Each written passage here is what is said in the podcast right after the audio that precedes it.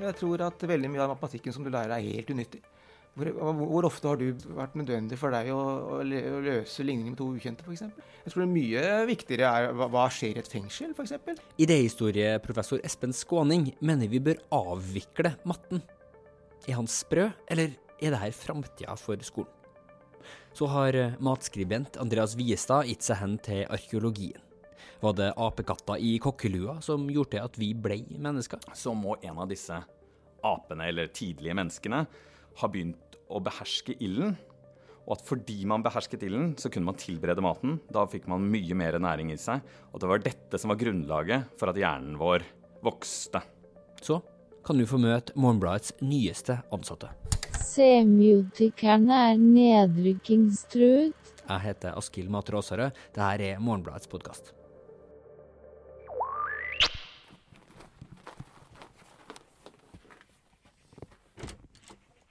Hei, Askild. Ja da, jeg kan rote deg fram.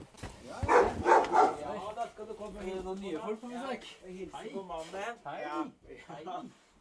Vi kan sitte her, kan vi ikke det? Ja, det tror jeg kan fungere fint, altså.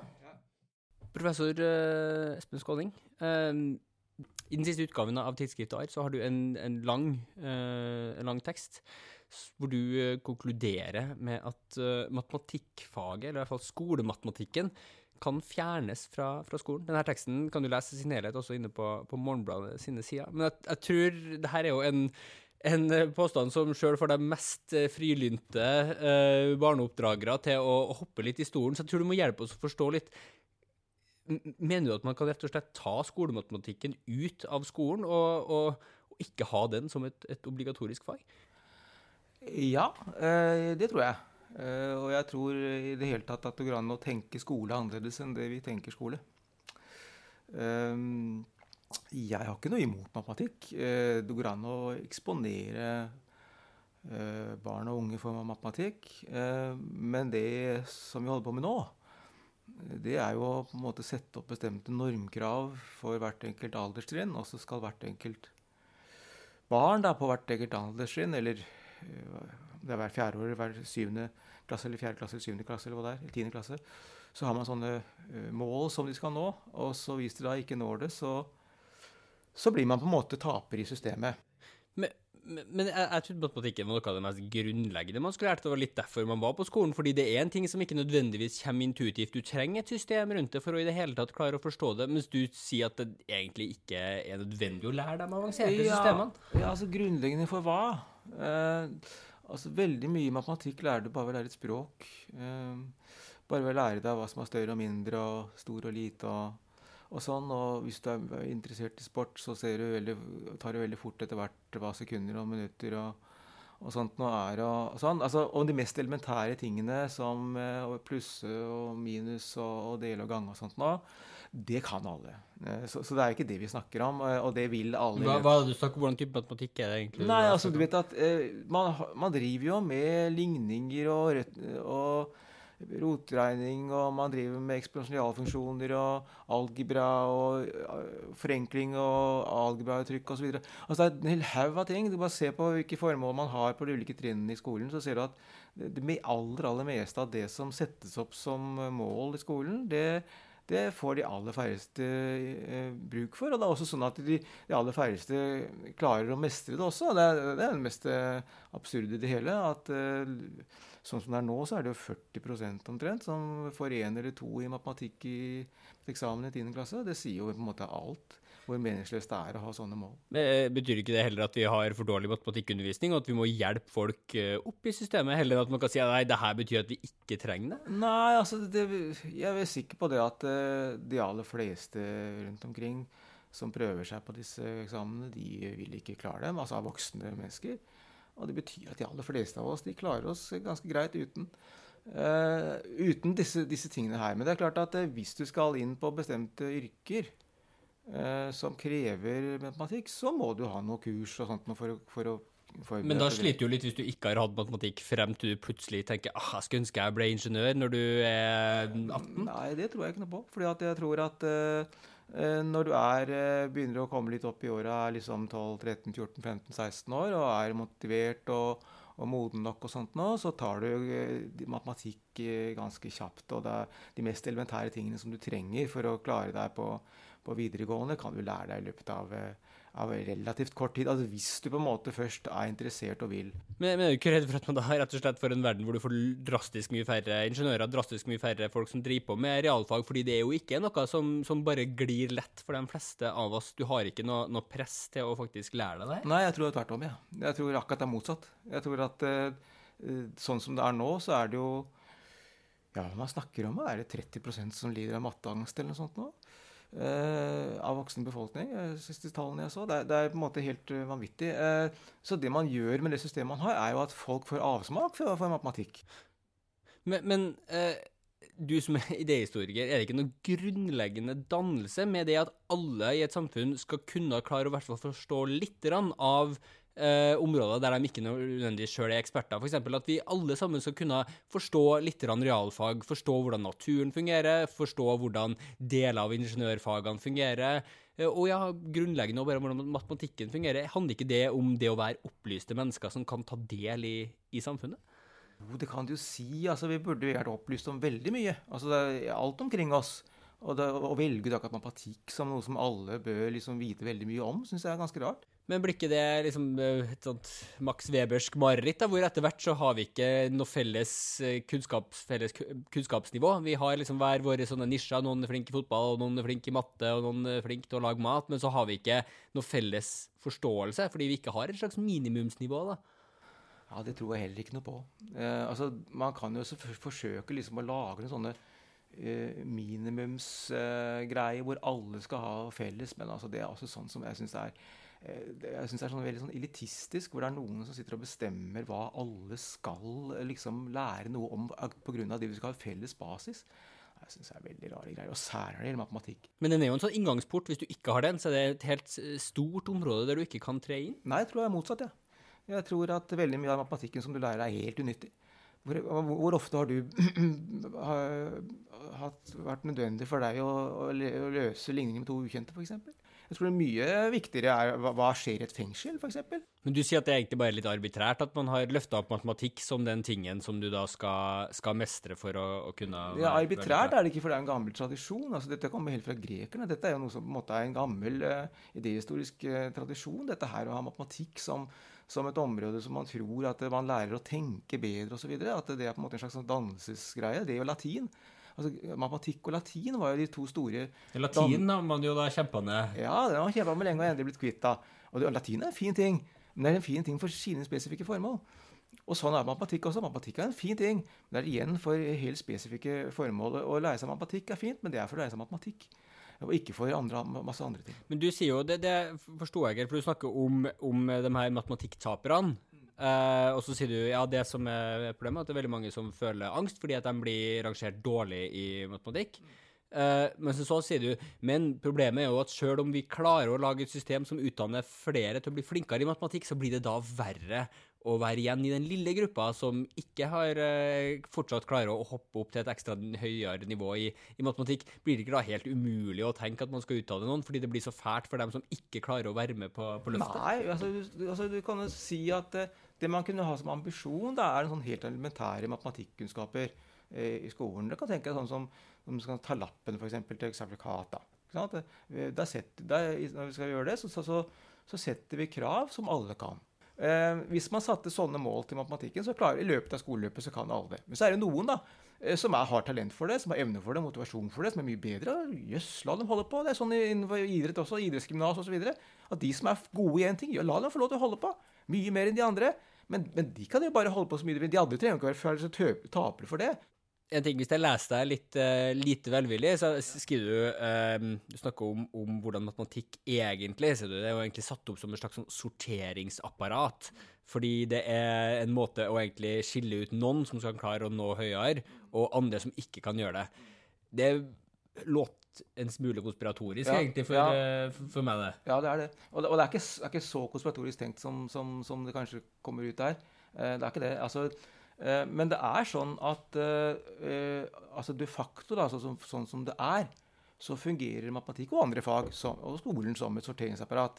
Det er Man starter liksom på startstreken, og så, og så skal liksom da eh, Forhåpentligvis skal man starte med like muligheter, da, og så skal på en måte feltet spre seg, sånn at det er noen da, som kan bli professorer, advokater og, og sånn. Og så er det noen som nøyer seg med å bli taxisjåfør og bussjåfør og sånt nå, og renholdsarbeider og sånn. Men er matematikken et eh, middel og ikke et mål i det her? Ja, og, matematikken er det faget som på en måte skarpest skiller folk fra hverandre. Altså, Man må ha noen sånne sorteringsmekanismer. Hvis ikke så måtte man reorganisere hele greia. Det er det jeg ønsker meg, at man gjorde det. Men, men så lenge man beholder dette systemet, så er det nettopp basert på at skolen er en sorteringsmekanisme. Matematikken mer enn noe annet? Og matematikken er det faget som mer enn noe annet differensierer elevmassen. For du er vel eh, Man kan vel kalle deg Norges fremste ekspert på, på filosofen eh, Foucault? Ja, Um, kanskje det. Jeg vet ikke. Ja. Um, og nå må du stoppe meg hvis jeg, hvis jeg sier feil, men altså en av hans um, en av tingene han snakker om, er et sånn bredt begrep om, om vold. Vold som ikke bare er fysisk utøvelse, men det kan være det å tvinge noe på noen. Det kan være noe å, å ta eh, Sperre noen inne, ta tida fra noen i, sette dem i fengsel, f.eks. Uh, og det kan være et utdanningssystem. Uh, sånn at, at glidninga Det er et mye større begrep av, av makt, egentlig. Uh, tolker du denne matematikken inn i en, sånn, en Foucault-lesning egentlig du, du, driver på med her, hvor, hvor det egentlig er et, et, et, en form for vold vi skal tenke på det her utdanningssystemet? Ja, matematikkendringene sånn? Det kan du godt si, men, men eh, altså, vold det er fort sånne veldig ja, det er for skarpe ord, på en måte. Um, du vet at eh, alle Det er veldig mye gode, altså det er gode intensjoner bak alt dette her. Man skal hjelpe de som er svakest opp osv. Og, så og det er ikke noe snakk om å slå og denge. Og, og, og, og det er kanskje ikke engang irettesette. Altså det, er, det er en veldig mild form for maktutøvelse vi snakker om her. Altså. Men, men det vi snakker om, er, er en form for disiplinering, egentlig. Og det er det, det som vi kan kalle for sånn eh, altså disse, Nå blir også barnehagen sånn vitensproduksjonsapparat. Altså Hvor man skal forsøke å utvide viten om de individene som, eller de barna som er i barnehagen.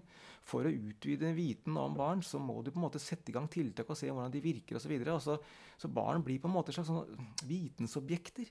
Og, og det blir de nå da i fullt monn i, i, i barnehagene. Det skal fylles ut skjemaer og protokoller og kartleggingsverktøy og alt mulig rart. Som, så, så, nå er barn i full fart også i barnehagen blitt vitensobjekter. på en måte. Vitensobjekter skal samle opp kunnskap om dem i kraft av ulike tiltak og se om de virker og ikke virker. og Diagnostisere dem og si om de er på det og trinnet eller ikke det trinnet ut fra ma- normale standarder osv. Så, videre. så man er inne på hele denne greia som FK analyserte. Som, da? Så, så sånn sett kan du si at det er et Foucaultsk blikk. da. Eh, Men man må unngå på en måte disse drastiske og dramatiske ordene som, som på en måte vold og den type ting. da, Og, og overgrep og sånn. For det er jo ikke det vi snakker om her. da. Men, men hva er da, da alternativet? Hva er den skolen du da ser for deg, hvor man har fjerna skolematten? Ja, du vet, eh, man, kan, man kan tenke veldig radikalt og, og, og mindre radikalt. da. Hvis man tenker vel, veldig radikalt, eh, så, så kunne man tenke seg at man fjerner skolen, rett og slett. Altså, eller iallfall skolen i vår nåværende form. da. Altså Et sted må man jo plassere barna. Mor og far er, er, på, er på jobb. Så hvis vi beholder det, så kunne man tenke seg at barn stort sett fikk drive på med det som de hadde lyst og motivasjon til. Og så måtte vi inspirere dem og motivere dem til å gjøre de tingene som, som vi mener er ganske nyttige. Få dem prøve, prøve nye ting.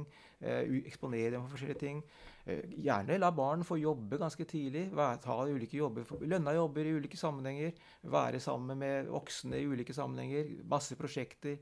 Hva som helst. Eh, altså, eh, vekk med alle disse fagene med lærere som er fagutdannet og sånt eh, og den type ting.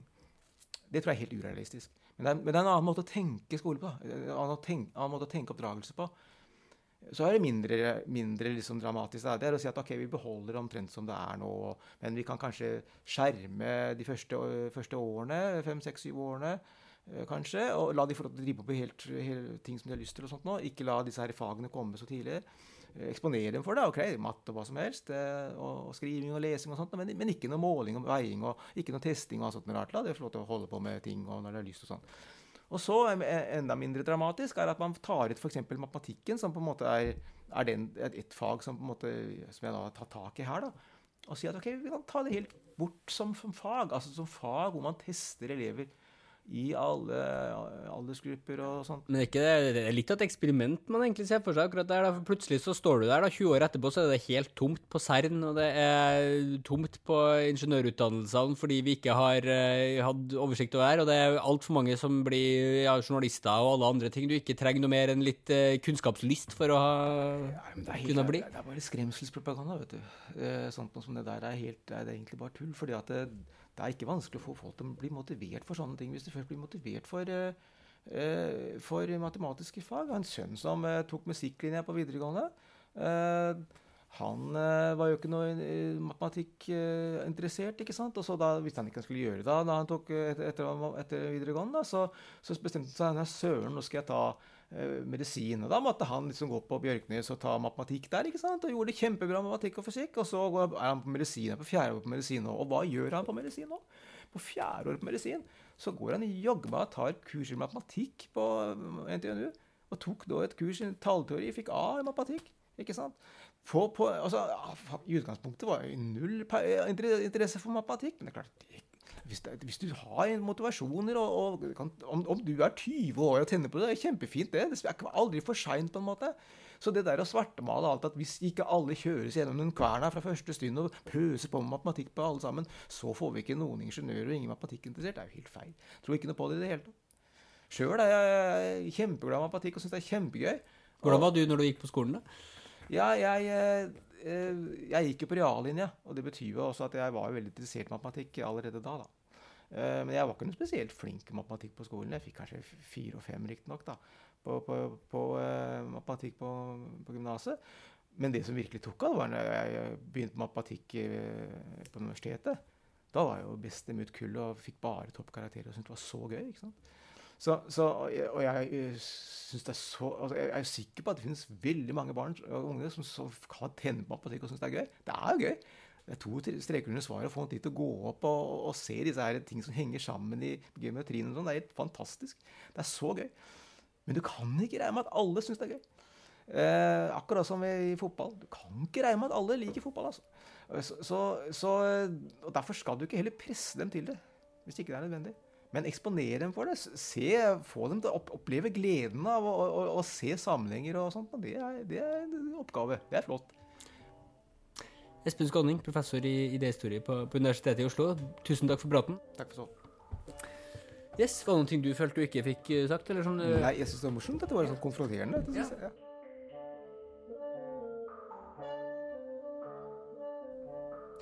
Du kan lese intervjuet med Skåning i Morgenbladet på papir og på nett.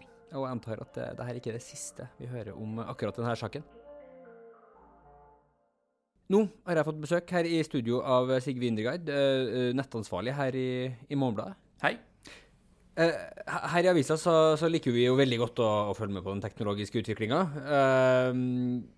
Du er her for å snakke om vår, vår nyeste ansettelse, eller anskaffelse. Ja, vi ble veldig misunnelige da vi leste at norske aviser har tatt i bruk en egen robotjournalist som rett og slett skriver rapporter fra fotballkamper helt uten menneskelig hjelp. Så nå har vi skaffa oss en egen. En egen robot, altså? Ja. Vi, trengte, vi, tenkte at vi trengte en som kan skaffe oss automatiske referater fra debattene på f.eks. Litteraturhus. da. Ja, smart. Det er jo akkurat det, det vi trenger. Har, har du noen noe eksempler? Ja, bare hør her.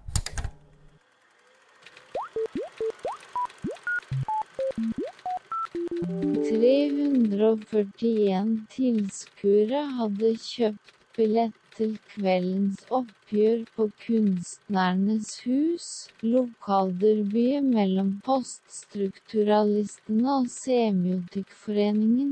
Hjemmelaget er i form og har høy selvtillit etter den knusende seieren i Hølebekk-debatten. Semiotikerne er nedrykkingstruet. De har ikke tatt et eneste poeng siden hankedebatten. Etter det, jeg tror jeg kan, stoppe der. Det, er noe litt rart med, med, med stemmen til, til, til roboten, syns jeg. Ja, vi trengte en som kunne en del spesielle ord, så det eneste vi kunne få tak i, var en gammel debattjunkie. Ja, men det får får gå. Siv Vindegard, tusen takk for, for praten. Takk for meg. Og takk for roboten. Bertha, kjære Bertha. Ja, du er noe for seg. Og når vi programmerer deg, så går det ingen feil. Du sier aldri nei, vi vet vi kan stole på deg. Hva er det egentlig som gjør at vi mennesker klarer å lage sånne avanserte journalistikkmaskiner? At i alle fall noen av oss uh, får til å utføre komplisert uh, matematikk? At vi organiserer oss i samfunn? At vi har språk? At vi i det hele tatt er mennesker? Er alt takket være at noen apekatter uh, for 1,5 millioner år siden klarte å drive med kokkekunst?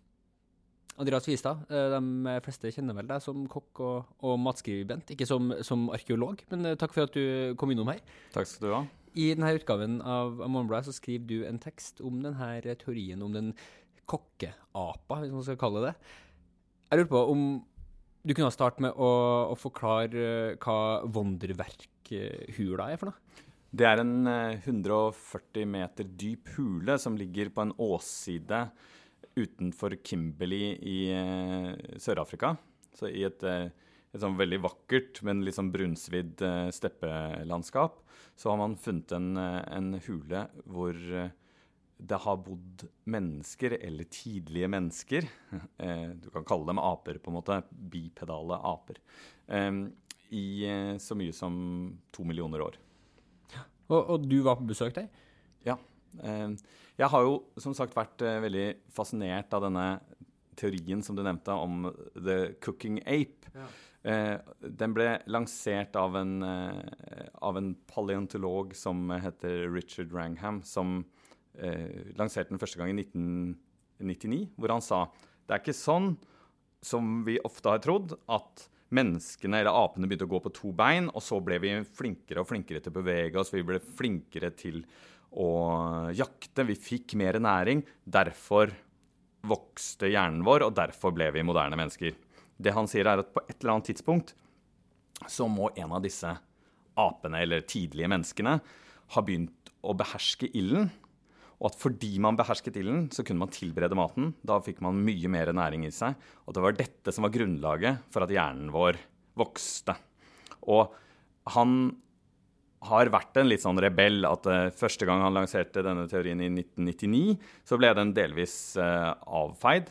Så uh, skrev han en veldig populær bok i 2009. Da hadde teorien fått liksom litt, litt hold. og i denne boka som het 'Catching Fire', så lanserte han teorien liksom stort og til et stort og populært publikum, og klarte å nå flere Uh, ulike profesjoner også, som er liksom beslektede profesjoner. Han prøver egentlig å tegne et, et, større bilde, ikke bare fra sin uh, utgangspunkt som arkeolog, men prøver å tegne et, et større vitenskapelig bilde av, av denne konkrete teorien om, om hvorfor det her var det, den terskelen. Da. Han er en litt sånn forfatter, sånn som Jared Diamond, og, mm. sånn, som på en måte har et tydelig uh, faglig startpunkt. Og så, og så, så bruker han masse andre fagkretser. men det interessante er at teorien på en måte fikk mer hold, men det manglet det helt grunnleggende, nemlig tidshorisonten. Ja. Han sier at først var det ape, så var det ild, så ble det menneske. Altså, det er den korte uh, greia, uh, korte modellen. Men, men, man hadde ikke funnet ild så langt tilbake i tid. Så det man hadde av funn, var rester av uh, tidlige menneskesorter, rester av mer moderne menneskesorter og så rester av ild. Så man hadde ikke klart å plassere ilden langt nok tilbake i tid. Og det er her Wonderverk kommer. Ja, og, og, du da, som, som, har vært der, hva er det egentlig de fant akkurat der? Og, og hvordan var det de fant det? Ja, Det er en helt fantastisk eh, hule fordi det har bodd mennesker der nesten, eh, nesten uavbrutt i to millioner år.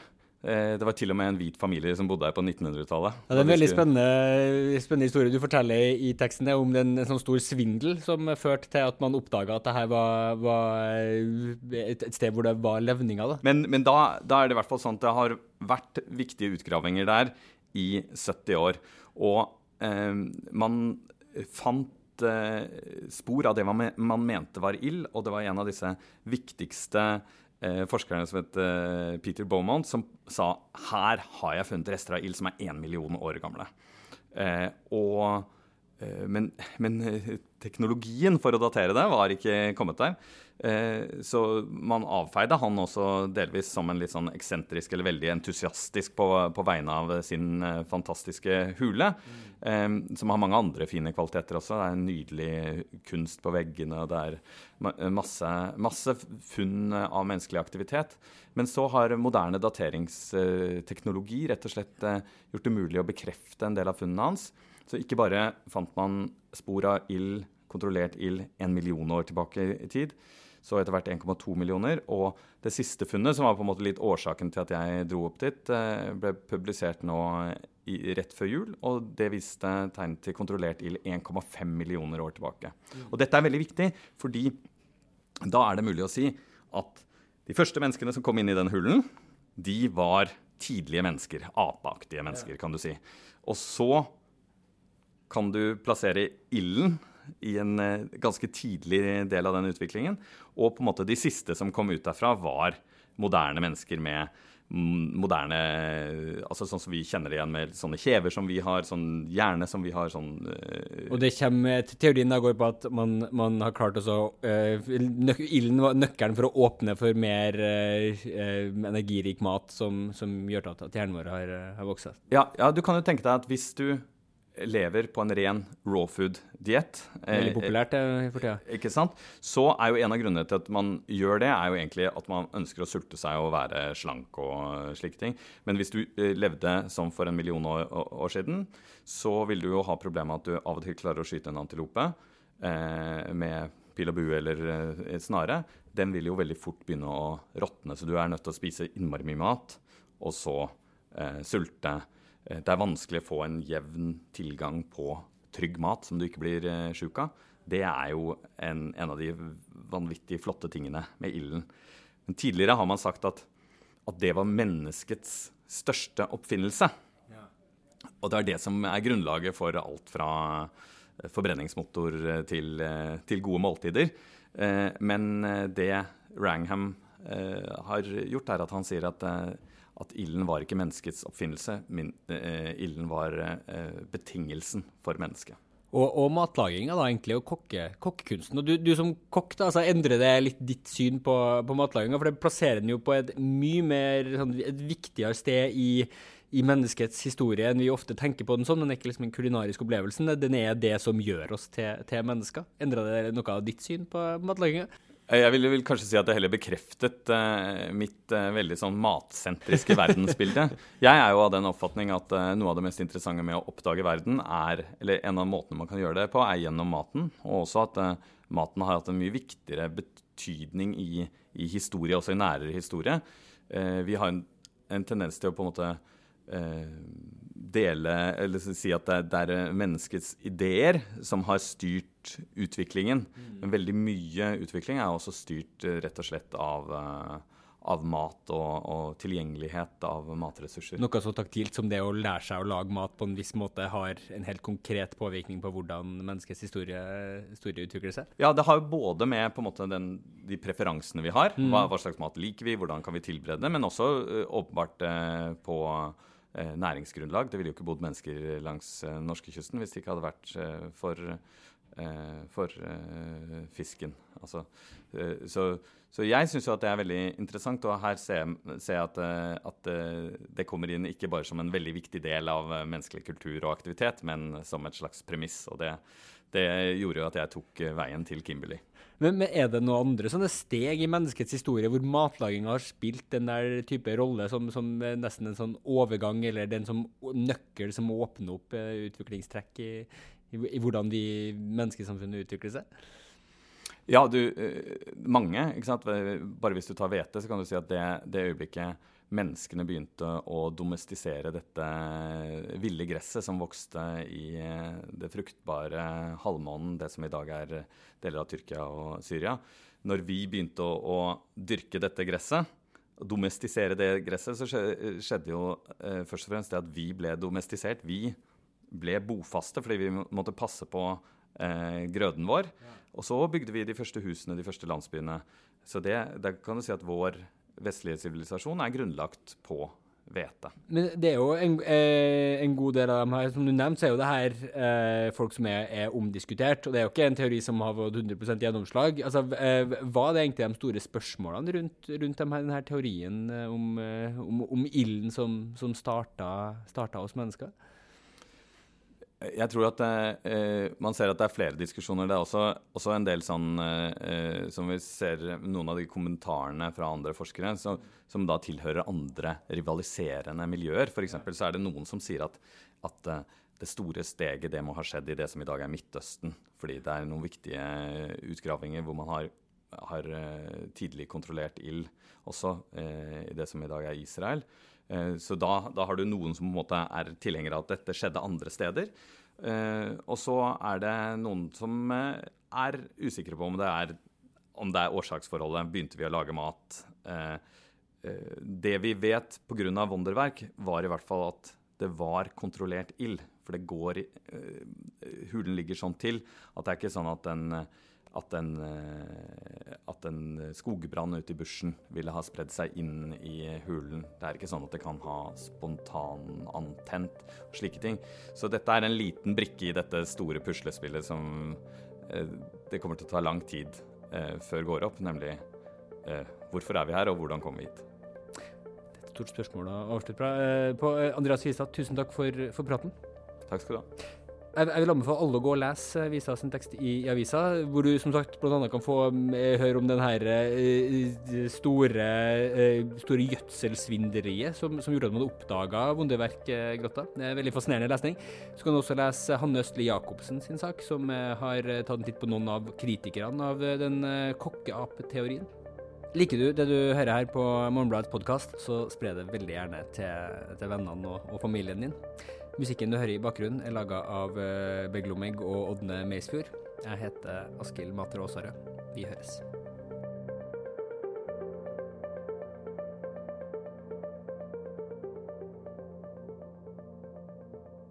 Har du en 20-kroning til litt båndbredde?